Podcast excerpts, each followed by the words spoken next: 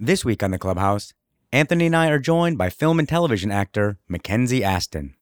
We had so much fun chatting with him that we decided to make this a two parter.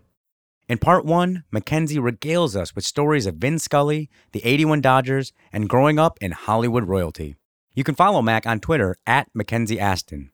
This episode was recorded at the home of my good buddy Zach Frankel in Hollywood, California.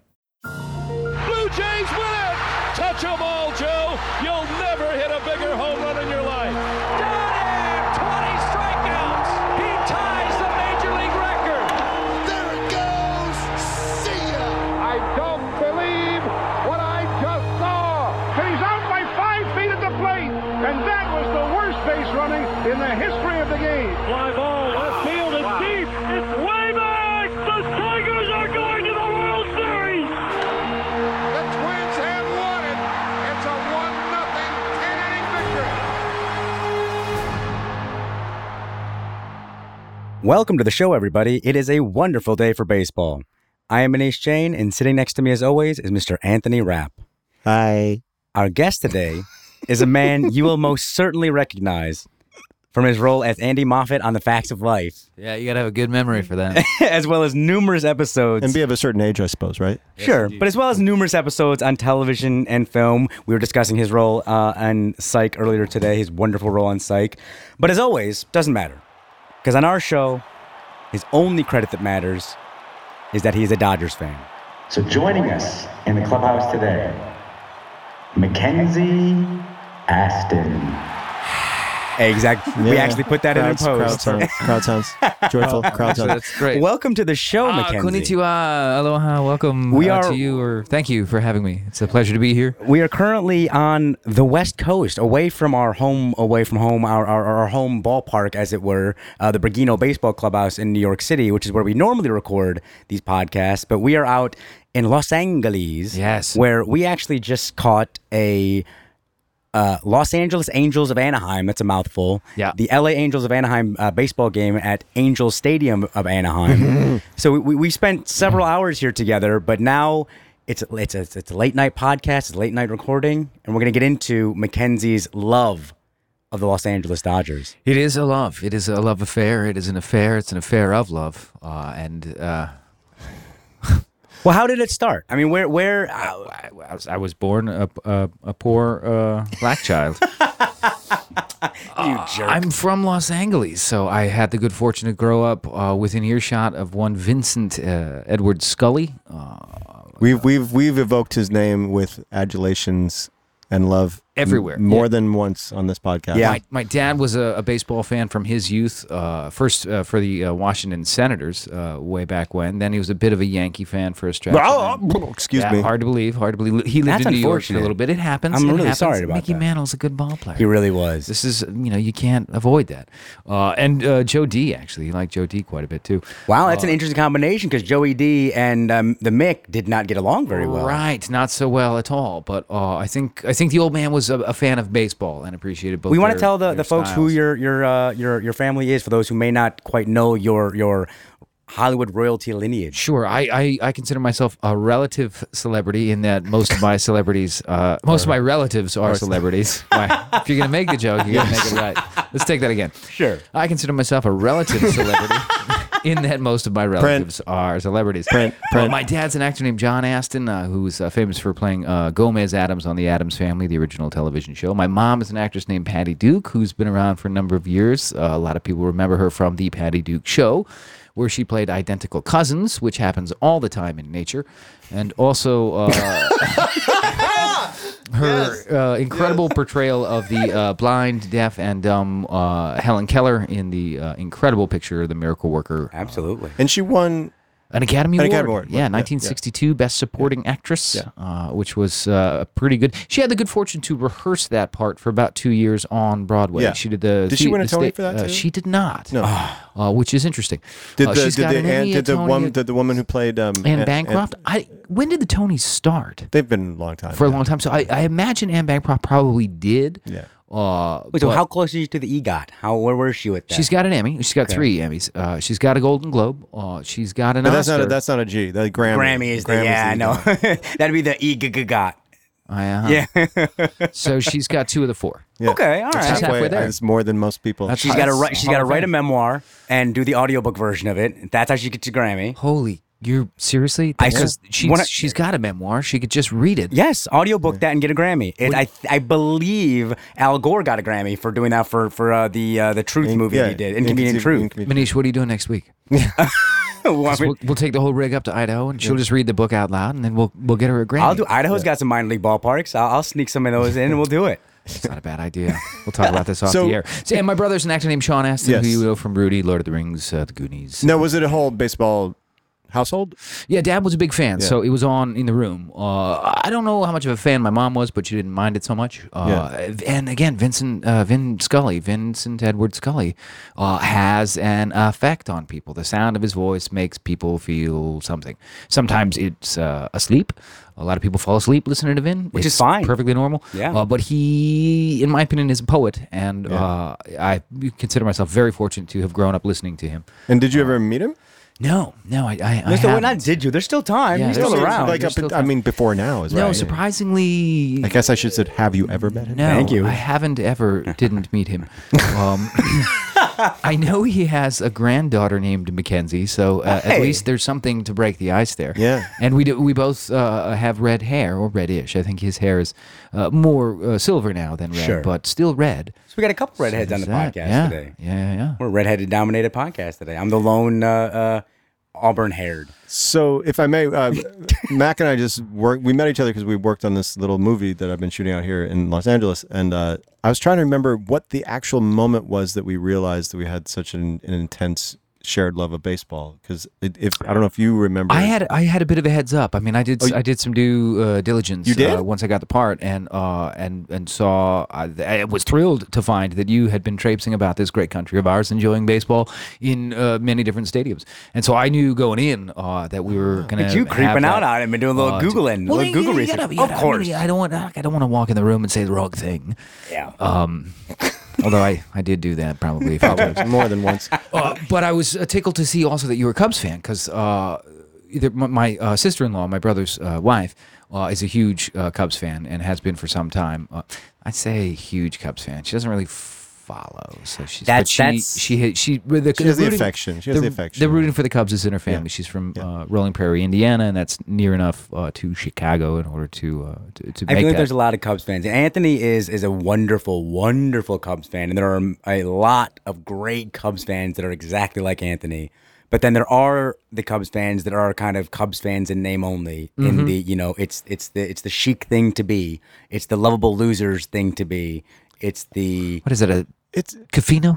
it is amazing how much I still get like like this is art. The Cubs are really on the rise. Like Oh, it's- they're in Oh, of great course, they're, shape. they're so people who really know baseball are aware of this. of course. But casual people, when I they find Yeah. out I'm a Cubs, they still there's still like so much. Oh, I'm so sorry. Yeah. Well, it's so because much that's that. because I'm telling you, it's it's what I'd say is if you're not a baseball fan, you're a Cubs fan, and I don't mean that derisively. I mean that if you know nothing about baseball, but at your office you need to be, you know, people like baseball, you tend to attach yourself to the Cubs because of the just they are a tourist attraction because of the Back to the Sure. Future. Because in all the movies, the lovable losers identity is so ingrained. I mean, it was like that for the Red Sox for a while. Before they won, you'd meet a lot of people who weren't necessarily. Wait a minute. The Red Sox won the World Series. A couple times, actually. Couple. Yeah, a couple times. I you would never know it by their. I haven't their. heard that from they're- any Red Sox. They're fan. lovely, so so subdued and so quiet That's and so unassuming and polite. So they've won the World Series. I think so. Maybe once or twice. I think something like that. It's weird. Yeah, I know. A couple times. It's weird. God, is it three times now? It is three times. They did. They won in 04, 13 as 07, well. and 13 is the worst one because that was when I was doing my tour and I was supposed to end my baseball tour. My I, I drove uh, 17,000 miles in 95 days to see a baseball game at all 30 stadiums in 2013. And I was supposed to see my beloved Detroit Tigers win the World Series. And David Ortiz came up to bat after the Tigers had no hit the Red Sox through five innings in the first three games of that series. And Joaquin Benoit I'm sitting in an apartment, my friend's apartment in Harlem. I turn to my friend next to me and I tell her, "Watch what's about to happen." And David Ortiz promptly deposited a ball into the bullpen. Mm. It was prompt as well. That yes, got there in a Torii hurry. Hunter flipped over yeah. unnecessarily. The security the guard. security guard throws his arms Yeah, up, and yeah. the Red Sox win the ALCS, but really the World Series in that moment. Muneesh, that feeling you have right now, thinking Yes. about that, recalling that feeling, that sort of uh, incredible despair, deep down, hollow, empty sort of thing, has been what being a Cubs fan is like since 1908. Oh, wait. So Haven't been to the World Series since '45. since Against, 45. against. Haven't Let's see if you been know to. this. Right. since Didn't win 45. since. Do you know who they? Do you know who they lost to in 1945? Stand by. The Detroit Tigers? Yes, sir. Uh, is that uh, Al Kaline? Uh, no, it's before Kaline Kaline. was, uh, that, 68. 68. So is that uh, Norm? Yeah. Why can't I think of his last name? No, Hank Greenberg. Hank Greenberg was also was, was was, uh, yeah yeah no, that was Hank yeah that was. Hank Greenberg. I was going to say Norman Greenbaum, which is so far from baseball. Sure. It's But unbelievable. Enough about the, the Tigers and the Cubs. We're Yeah, here sorry. to talk about the Los Angeles Dodgers. Oh, I see. So they so you so baseball was around the house. Now you talk about Vin. Now this is something Anthony actually were, were when we were on the road, we were noticing that we were listening to the Dodgers game and they would simulcast Vin on the radio for the first three innings, but then the your normal radio guys would take over for the rest. So when you were a kid, did you see Vin on TV or the radio or what was your context to seeing Vin? When I was a smaller child, Vin would do uh, the first three and the last three on TV. The middle three, he would be on the radio. So Really? Only, was, like uh, only, or was yeah. simulcast? So on would the you radio? have to like switch off? uh, if you wanted to stay with Vin the whole time, you would turn the volume down on your television, turn it up on the radio. Uh, and because uh, you know back then there was uh, the delay was not as pronounced as it is now because of the satellites and whatnot, uh, you could do it. You know, it might be uh, a hair or two off, but you'd still get Vin at around the right time. That's wild. So yeah, first three were Vin on TV, uh, middle three were Vin on the radio, and the last three were Vin back on TV. And then it was uh, Jerry Doggett, I think, was the guy that was on the radio to begin with. Uh, for the first three innings, and then he would, uh, you know, it would, uh, it would, it would swap like that. Uh, so if you were really into Vin, uh, you could get him the whole game. But for the folks on uh, just, you know, without access to radio, they'd get him for six innings, and the folks on the radio would just get him for three. Now, do you have a recollection of what it was about baseball that captivated you at that age? Like, was it? You know what I mean? Like, Uh, uh, oof, I mean, that's a huge question. I, uh, there was the good fortune that the Dodgers were uh, a pretty decent team as I was growing up. Uh, I think because I just had an affinity for baseball. I don't really know why. It, uh, you know, perhaps I liked the uniforms. Maybe I liked the running around, catching things, and diving into stuff. like I remember playing games inside the house with my big brother where we would. Uh, uh, we would make like tag plays. We'd run down the hallway, slide, and whoever was doing the sliding had to toss a balled up sock to the guy who was uh, ostensibly the fielder, and he would try to catch it and make the tag. Like this was a, a thing we did as real small uh, kids. Like Wow. making that tag play was the big thing.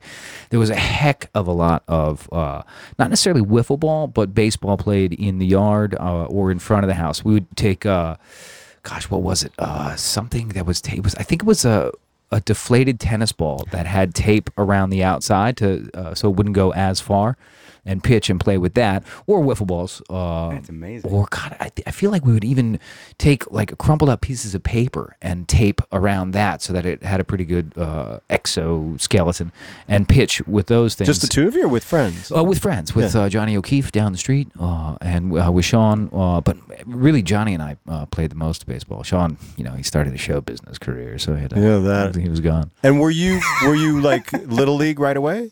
Yeah, yeah. Well, there are uh, the Little League was divided into a number of uh, divisions. For the very small ones, it was called the minor leagues. Then you went to the major leagues, then the senior league, or what they now call pony league. So Yeah. uh, I played minors, majors, then uh, then pony. And were you always an infielder, or you played all over the field? or- Uh, mostly infield. I, I'm uh, not a very uh, big guy, uh, and was a smaller, smaller child. So uh, the infield was a good spot for me to be because uh, I didn't have a great arm, but I could track the ball uh, Yeah. pretty well. So I was, I was good at getting the balls that uh, you didn't think I was going to get to, and whether that whether that's true or not uh, is yet to be determined. Mackenzie and I, on, on our drive to uh, uh, Angel Stadium, we were discussing how he and I shared a, a penchants for the for the the flair for the dramatic. Sure. Uh, you know, and where we would make some of the more routine plays look a lot more difficult than they were for the adulation of the crowd. And I know I was yelled at by so I when I was a kid, I was actually a gymnast as well, and I will never forget this day. I, I fully full disclosure, I know I was an idiot to do this,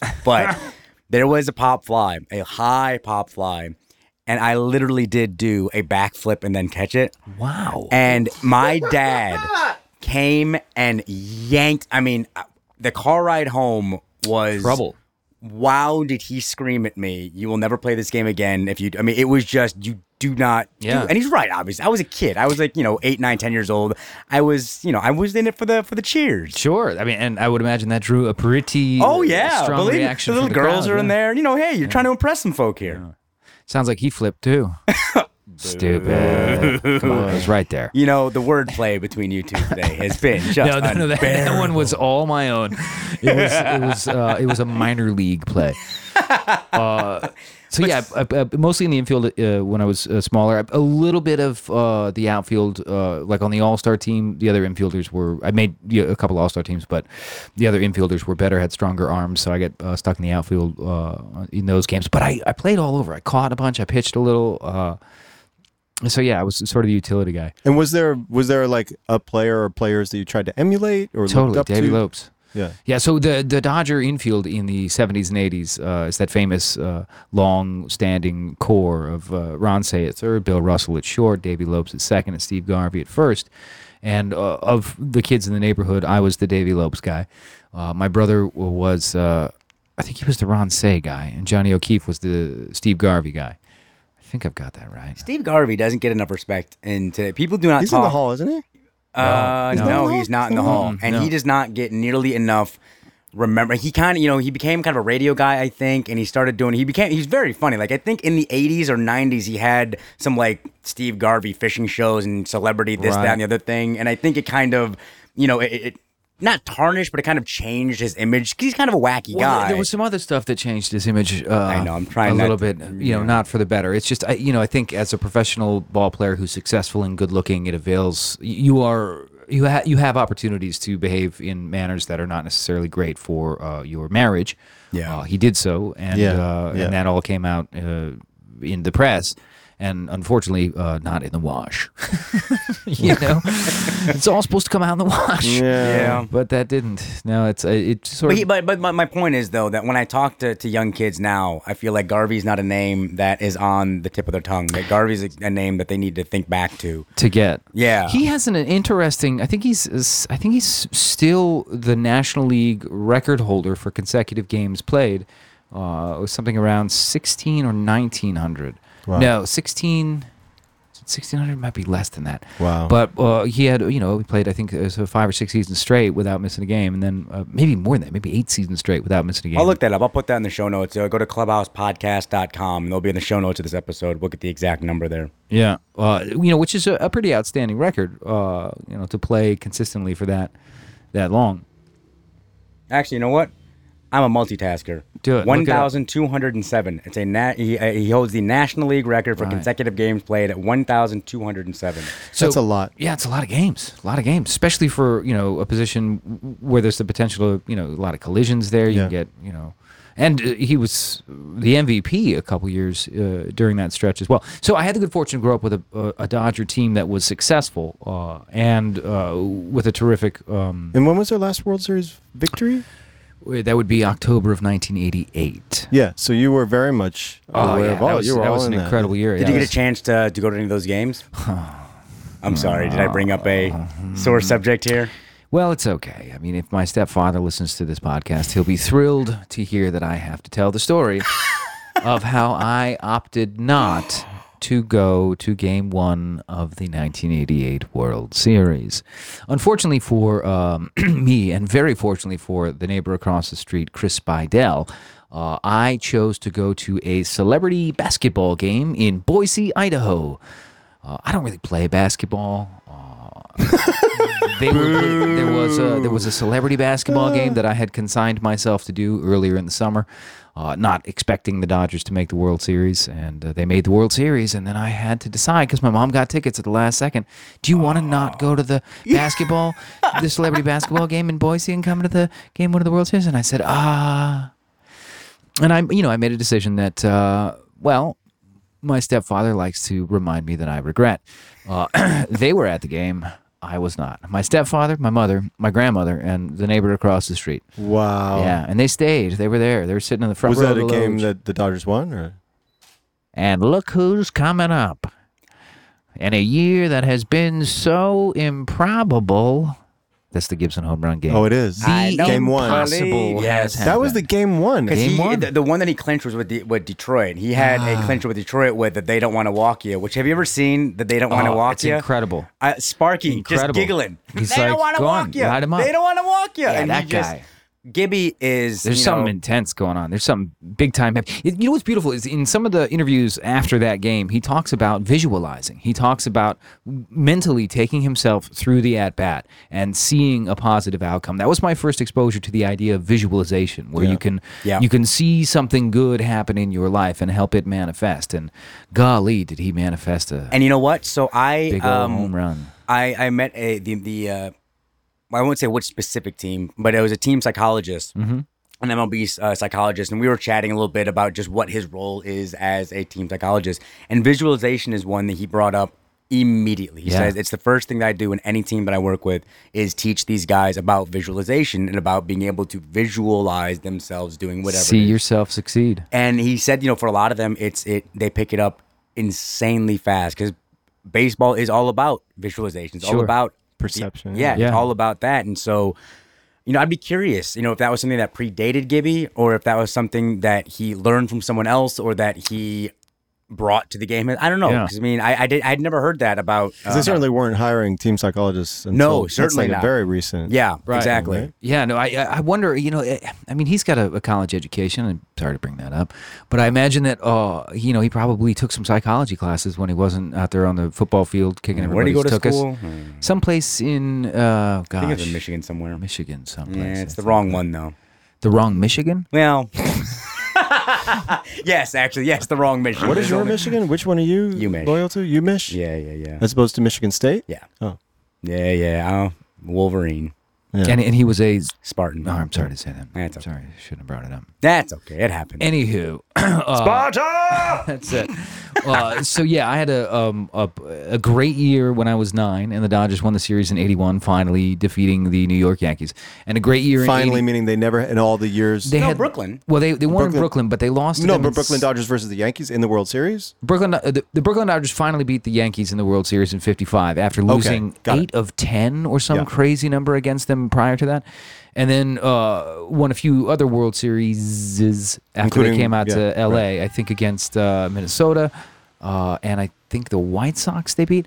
But then the Yankees and the Dodgers met in 77 and 78 and 81. The Yankees had their way with the Dodgers in 77 and with the had their way with the Dodgers in 78. And finally in 81, uh, the Dodgers were able to prevail in 6 games uh, to win the World Series. Yeah. Uh, the first time in my life. And you were eight. I was uh, I would have been 9, Nine. at the time. Wait, eight And you 81. remember- No, I was- I was 8. I It's was pretty eight. vivid to you still. Uh, yeah, I mean, uh, yeah, I, I remember uh, very much uh, Ron Cey getting hit uh, by a Goose Gossage fastball in Game Four, uh, 94 miles an hour in the side of the head. Caught a bit of the helmet, thankfully, and that's In the probably head? yeah, in the head. A pretty scary pitch, and I think the eighth inning. Uh, and Cey went down and uh, got up, and then you know walked off on his own power, which was great. Sat out. God, did he, I don't think he's. Did he, I think he sat out one game and then came back for Game Six, uh, and had a, a decent. I think had a, a hit or two hits in Game Six, which is was a big deal. But he was batting with uh, a helmet with a flap on the ear, Yeah. whereas before that, uh, HBP he had uh, the no flap. Yeah. Uh, anyway, it was great. So he, the, uh, there was a, a triple MVP that year. It was Guerrero, Cey, and What they all won the MVP? yeah, they split it three ways. Guerrero, Is that- Cey, and That, that's got to be only time ever. Yeager. like that has happened. I, I think that, that where the MVP has been split, yeah. Well, you know, which probably in some way instilled the idea of teamwork deeply into me at eight. Uh, I just realized that now. Speaking of uh, team psychology, okay, I'm gonna think about that. I'm, I'm done thinking about it. No, it's all right. Look at this Clubhouse podcast making breakthroughs. And then in '88, uh, I was 15, which was a great year to watch your team win the World Series. And that was a team that was not supposed to win the World Series. There's legend of Bob Costas calling the Dodger lineup uh, before Game One in '88 the weakest lineup that the World Series has ever seen, and legend of Tom Lasorda. Uh, Charging through the clubhouse before the game, saying "Kill Costas, kill Costas," uh, to fire the guys up, and so they really Costas, they won Spitfire. that series on on on the the, the back of uh, Gibson's incredible home run in Game on One. a gammy leg. On, you know. no, two bad legs. Yeah, two bad He legs. can't push off and he can't land. You'll, this is all Vinny from that game. yes. I, oh, Um, yeah. and uh, and then you know, and pitching and defense, and incredibly clutch hitting from Mickey Hatcher, uh, who homered three times in the series, uh, having homered three times all year. yeah. That, That's the sort of thing that the Cardinals seem to have Mm-hmm. a knack for.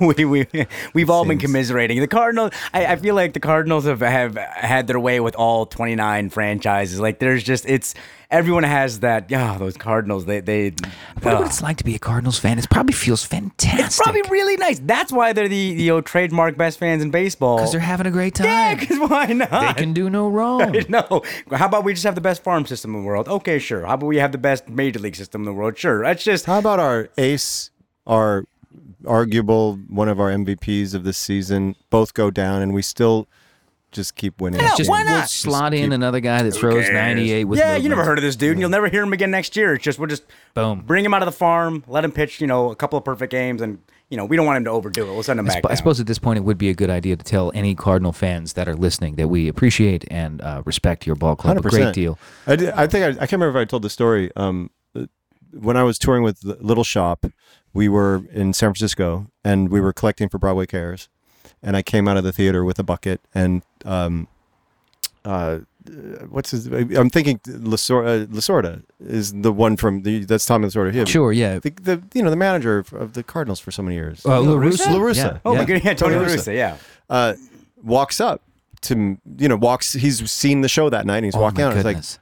"Hello." I just have to say hello. I'm a big baseball fan. Tony La Russa said that. To, No, you- I he- said that to you, him. You went to him. And and he said, "Oh, where, you live in New York, right?" And I said, "Yeah." He said, "What? Yankees?" And I said, uh, and he, "No." And he was in Mets. I said, "No, Cubs." And, went, and he literally kind of jumped back. and was, "Oh." Like I was gonna be mad at him. And I was like, awesome. I was like, no, really, I total respect. Like, really. Yeah. Well, so And- I'm, I'll I'll tell this a very truncated version of this story, but basically, when I was on my tour, I was, uh, you know, I was still stinging from the 2006 uh, series. And so when I got to Busch, I was I was ready. I was ready to to disprove the you're the best fans of baseball. When I was on my tour, I was interviewing fans in all 30 parks to kind of give me a sense of what the community meant. And I'm sitting there and I'm ready. I'm gonna I'm I'm gonna find the one guy that's that's you know a jerk. And I consider myself a pretty big baseball nerd. And there's this old, you know, uh, older woman sit, uh, sitting next to me, and she is straight schooling me. Like it is just she knows more about baseball than I could ever imagine. Wow. So I ask her, you know, how did you learn? Blah blah. What, what brought you to the game? And she says, well, my husband and I used to date, and at the old Busch Stadium, we'd go to games, and he would hate when the other wives and girlfriends would be knitting or reading or what have you. So he would teach me how to follow the ball at the bat. He would teach me how to keep score. He taught me the game. Beautiful. So she, you know, I said, "Oh, that's wonderful. You know, uh, do you and your husband still go to games?" She said, "Well, sadly, my husband passed away in 2005." And I said, "Oh, I'm so sorry to hear that." And I looked to her left and I said, "Oh, well, there's a family here." So I was like, "Well, who is this family that you're here with?" And she said, "Well, I'm a lawyer, and uh, I have season tickets to the Cardinals now. And I was at my firm, and I overheard this family talking about the fact that they had never been to a baseball game before. Awesome. And so now what I do is I bring people who have never been to baseball games before, and I teach them how to follow the ball off the bat. I teach them how to keep score. I teach them how to love the game. I have goosebumps. I, I, Thanks, I, am- Muneesh, that's for amazing. the goosebumps. Thank yeah, you. and it's That's just absolutely amazing. and St. Louis Cardinals fans have some of the best fans in baseball.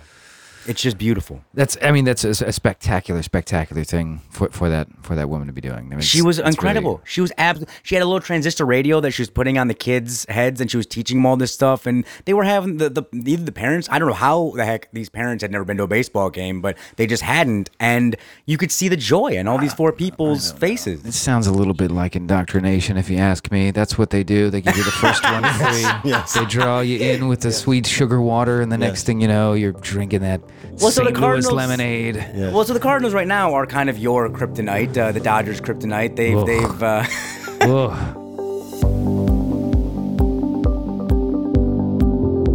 We're just going to take a brief break so that I can tell you how to get in touch with Anthony or me. You can follow us on Twitter at ClubhousePod. Visit our website, clubhousepodcast.com, for extensive links and information about some of the baseball moments we discussed on the show. There are also photos from our cross country road trip for you to peruse at your leisure. We love hearing from our listeners and getting you involved with the discussion, so please email us at clubhousepodcast at gmail.com. Tell us about your favorite baseball stories, your favorite baseball films, why your team or ballpark is so special, or honestly, just if you want to say hello. I am incredibly excited to announce the release of my 2016 Baseball Stadiums Wall Calendar brought to you by TF Publishing. The calendar is currently available for purchase at your local Meijer, Big Lots, Stop and Shop, and more. You can also order them online at Amazon.com, Calendars.com, Staples.com, and others. I will include all of the information on my website, roundingthird.net. I think you are really going to love this calendar. I appreciate you checking it out. If you are a new listener to the Clubhouse podcast, welcome. For more great baseball conversations, take a look at our archives, like our chat with former Detroit Tigers pitcher Pat Ahearne. He tells us all about the life of a baseball player looking for a college to call home. Andy Lopez and his assistant coach Bill Springman came to my house, sat with my mom and I, and they said, "We're going to go win a national title, and we think you can help us out." so they also slid a pe- piece of paper over with a nice scholarship offer Yeah, too. That yeah. uh, I think parents I- are probably happy with I, that one. I, I always joke around with my mom because she did not have a poker face for that one.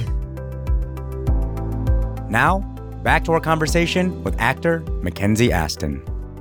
We can talk a little bit about that. You know, last year uh, the, in 2014 season, you know that Dodger team, that staff was fantastic. Pretty strong staff. I mean, you had. I mean, Puig was still playing pretty out of his mind. you know, he sure. struggled a little bit in the playoffs there, but yeah, but I, I mean, out, out of his mind is a perfect way to describe the way he plays, even Yeah. when he's scuffling. yeah. So I mean, as you know,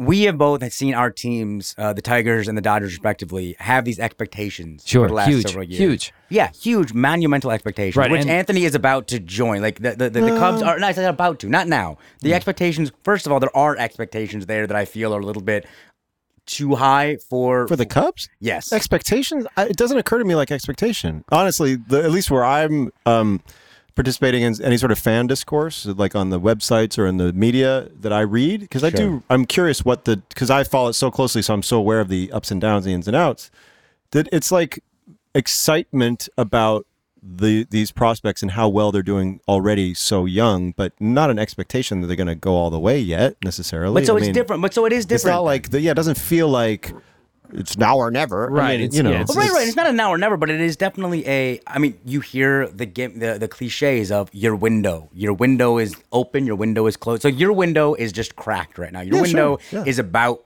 to open wide. And I think we've certainly exceeded anybody's expectations for this season, putting it together as quickly as we put it together. The kind of record that we have at this point. I mean, Sure. Sure, That's sure. But for for and the kind of tough, the tough game. Like we've been playing tough all season. sure, but for you know. teams like the Dodgers and the Tigers with payrolls through the moon, Yes. with superstar players, with Justin Verlander, Clayton Kershaw, Miguel Cabrera, Agon, whoever it may be, Right. There is an expectation. And how is that for you as far as as a fan? Because I'm always curious how different fans react to their teams. I don't want to say failure is the wrong word, but just inability to get over that hump. It's it's interesting. I, you know, I think I think a, a lot of the expect a lot of the expectation type uh, media and, and, and articles and stuff comes out in spring.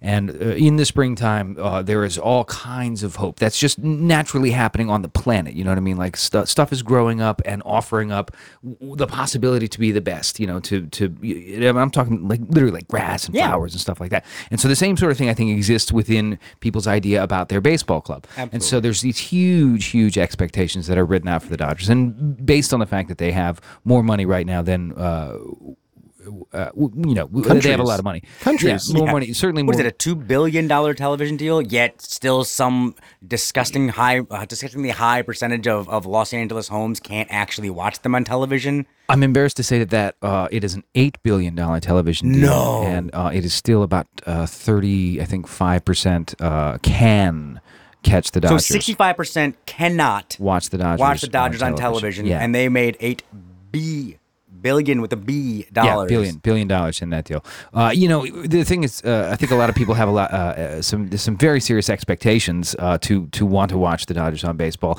You know. I mean, to want to watch the Dodgers on television, and they, they shouldn't. You know, those expectations can be difficult to have. I'm trying to make a joke here because it is completely absurd. Uh, that big business is preventing people from listening to Vin in what is a rapidly closing window for that guy's career. Oh, I know. Let's be, you know, Please, I know. It's so- hard- so who sad. knows? He could be 99 years old and calling Dodger games, and it will still be just as beautiful and incredible. But Yeah. for people who have been listening to him for 60 years, Yeah. uh, yeah, 60 years, it's it's got to be amazing. pretty upsetting to think that because somebody wants to make more money, they can't listen to the guy they've been listening to forever. And and and the kind of more money we're talking about is like a you know it's like a giant corporation making between you know it's the difference between 15 billion this year or 18 billion this year. It's like oh what a, you know uh, it's it's unfortunate. Is there any? This, I I don't even know the. I really don't know the answer to this question.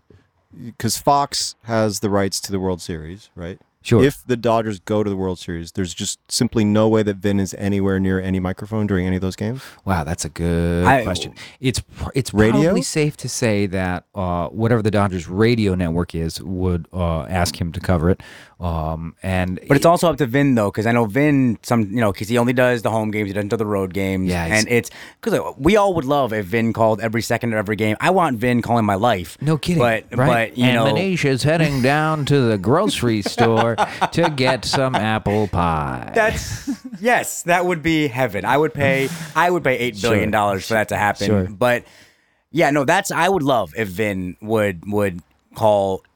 I don't care if the Dodgers are in it. I want to hear Vin calling these monument. I mean, when the Royals were in the World Series last year, I would have loved to hear Vin's take. I would have loved to hear Vin to be able to break down that franchise's decades Mm-hmm. of of just woefulness and be able to put a great positive spin on it the Right. way he does way he and, and does. explain to you why those were all important years that they needed to get to where they are now. This is this is the thing about Vin. I mean, the amount of research he does is absolutely unbelievable. He's such a professional. The Rangers, the Texas Rangers, were just in town, and uh, I have a friend who's a fan of the Rangers, and I was texting information to him during the game that I had learned from Vin that he didn't even know About the Rangers. About the Rangers, uh, which is you know so uh, yeah, if if you live out of town and the Dodgers are playing your ball club and you have the opportunity to listen to the the broadcast uh, of Vin, uh, you know it's it's just it's amazing how much research he does. well, we just I did. should say if your team is in town playing the Dodgers because he only broadcasts Right. from Chavez. no, Right, don't right, don't even right. qu- listen to the Dodgers. I don't care if your team is there or not. Listen to it. Just go. So we did an episode a couple weeks ago um, where we ranked the uh, uh, the best baseball announcer. We read a listing of all the base, best baseball announcers, and Vin is just far and away the best. And when Anthony and I are on the road, when we're driving, when we're driving from stadium to stadium, oftentimes we will listen to whatever baseball game is is on. Sure. And sometimes we'll talk to each other. And if it's the Cubs are playing, or the Tigers are playing, we will listen to that. If they're and not, we'll, and we'll be quiet during those Yes. broadcasts. And quieter, listening, quieter. yeah. Yes. And if they're not playing, then maybe it'll be like the Cardinals or the Royals or some a divisional type. But uh, honestly, ultimately, if the Dodgers are playing, I'm pretty, we just choose that. It doesn't matter who they're playing. Yeah. It does not matter. I just want to hear Vin's voice. Yeah, I I feel I, I agreed, I, and I honestly feel like he has affected my uh, conversational style. Sure. Uh, and when I'm, you know, recounting to my to my wife what my day was like, you know, it, so there's some definitely some Vin coming through.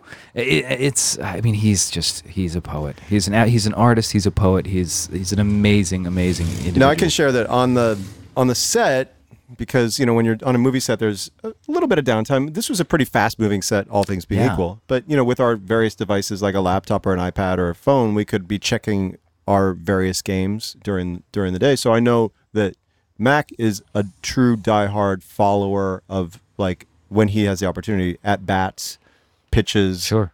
you know, inning to inning. The kind of thing that I do, Yeah. as much as I can. It's you know. actually it was pretty cool to see that y- you do the same thing. Well, you know, it's actually it's one of the things that inspired me to this podcast in in in knowing you and knowing that I would be texting you during If/Then. If then would be you'd be on you'd be on Broadway and doing a show and there'd be a game happening and you know if you were off stage for a minute or you had some time you know at intermission or whatever Yeah. you would have time You're checking in. to Oh, yeah, absolutely. to be able to do that and I was like that's the fact that that you guys have these jobs that require you to most of your nights are filled or more you know you don't get to watch you know a lot of baseball games but you still go out of your way to make sure that it's a part of your lives and that's that's very inspiring to me And you know, much like an If/Then where I had my my great friend Monica, who's a stage manager, who's a big Cardinals fan. Yes, we are great friends. We break bread together. Mm-hmm. We went to the opening day at Wrigley Field. The Cubs hosting the Cards. Cardinals. Beautiful. Cardinals won that game. The second game was rained out. The third game we went to, the Cubs won that game. We That's- both were happy for each other. That's great. That's fair. It was awesome. The whole thing was great. But same kind of thing. Like we're in our workplace. She's backstage checking in with her team. Right. Or if ev- or if her team is not playing and my team is playing, she's checking in on my team, and vice versa. We're That checking is a in. good friend. Yeah, yeah. So we were doing that on the set. You know, it's and it's uh it's meaningful. But Mike, uh, that led me to the question though. I mean, do you as as close to 162 a season? Yeah, Are pretty you much. you're in you're in Yeah. a, s- you I mean, a, a good a good chunk of them. again, I'm fortunate that my wife is, uh, you know, very patient and also uh, has allows herself to enjoy my enjoyment for it. In fact, she's sort of become a, a, a Dodger fan, which I is love it. which is lovely. I Uh, love but it. But yeah, I mean, um, uh, during the summer, my my my day is sort of waiting until the Dodger game starts. Yeah. And then Me I'm watching the game, and then when it's over, I'm thinking about the game, and then I'm waiting for the next game to start. I think we all I think we all have a very serious problem because I'm I schedule my life around when the Tigers are playing. It's it's my family knows when to not call me. Like they'll my I've had my mother apologize to me by texting me. Oh, sorry, forgot the Tigers are on. Yeah. you know you can call me in three hours. it's, yeah, it's, it's a it's a thing. it's a sickness. but you don't go to that many games, really. Well, um, not as many. I mean, my, uh, many years ago, I went to a bunch. Uh, many years ago, I was in uh, a better position to go to a bunch. Uh, these days, it is less uh, within the budget to go to a bunch. That is very Um, sad that, that that someone like yourself that has become cost prohibitive. I, mean, I say this Oh about no, myself. no, it's not them. It's me. It's me. No, no, no. I say this about myself that I live. I should not live in a city that has two Major League Baseball teams and not have season tickets to at least one of them. When I I had season tickets to the Baltimore Orioles when I was an 18 year old broke college student, I worked an extra job just so I could have season tickets to the Orioles, who I didn't care about at all. And I was living in D.C. I would get on a train Wow. 45 minutes Good for you. to go to Orioles game just because I needed baseball in my life. Did you catch Cal's? Uh, That was a little bit at SoCal because I'm I'm a little bit younger, and so I, I, I was watching Cal on television in middle school, maybe. I'm a little embarrassed for myself. Uh, it's right? okay. It's okay. Um, but uh, I did. I was actually at Cal's when they retired his jersey for uh, the Orioles. Right. I was at that game, and, Beautiful. and he um, circled the stadium, and I got to give him a little handshake, which was uh, So pretty. cool. And, and it's a story from. I'll tell you off the air. Fair enough. I snuck onto Camden Yards when I was 18 years old at 11:30 at night and played Phantom. I me, me and my buddy played Phantom catch in the bullpens and called the bullpen phone and never touched the grass though. We walked around the uh, only big leaguers get to touch the grass. We walked around the warning track because we are not big leaguers and we don't get to touch that. You know, Muneesh, it's funny uh, that you bring it up uh, in this conversation because I actually work for the Baltimore Police Department. Statute of limitations, baby. It's they over. have had me. we track got you down. We got chased by a dude in a, in a golf cart, which was uh, You kids, get out of here! Oh yeah, That's we so got exciting. it- we were kids, and you know it was it was eleven thirty at night. And the door was open. You can't lift the door open. Like, Sure. It was. Uh, That'd stand up in court. Yeah, we gave it a shot. Could you, could you stand up and put your hands behind your back? I don't recommend anybody do that. This is a long time ago. I was a dumb, stupid kid, but uh, we were very respectful. We we did not touch anything. That's uh, that's truly thoughtful to not go on the actual playing field Yeah. because the, only the pros do. That's that's That's, li- we we said that to it, we, and it was one of those things that we didn't even have to. Right, you It wasn't a question. Both of us were like, no, no, no. Why? Sure. Not even a question. It's like the, that moment in uh, Field of Dreams when Burt Lancaster has Yes. to, uh, or uh, I should say Frank Whaley has to decide whether he's going to, you know, Become the turn back into or Burt. Lan- uh, Lancaster or not. And with that story of my youthful transgressions, I want to thank all of you for listening to part one of our chat with Mackenzie Astin. Part two will be released next week, and the stories just get better. The home base for the Clubhouse podcast is the Bergino Baseball Clubhouse located on 67 East 11th Street in New York City. Seriously, folks, this is without a doubt my favorite baseball spot in the country.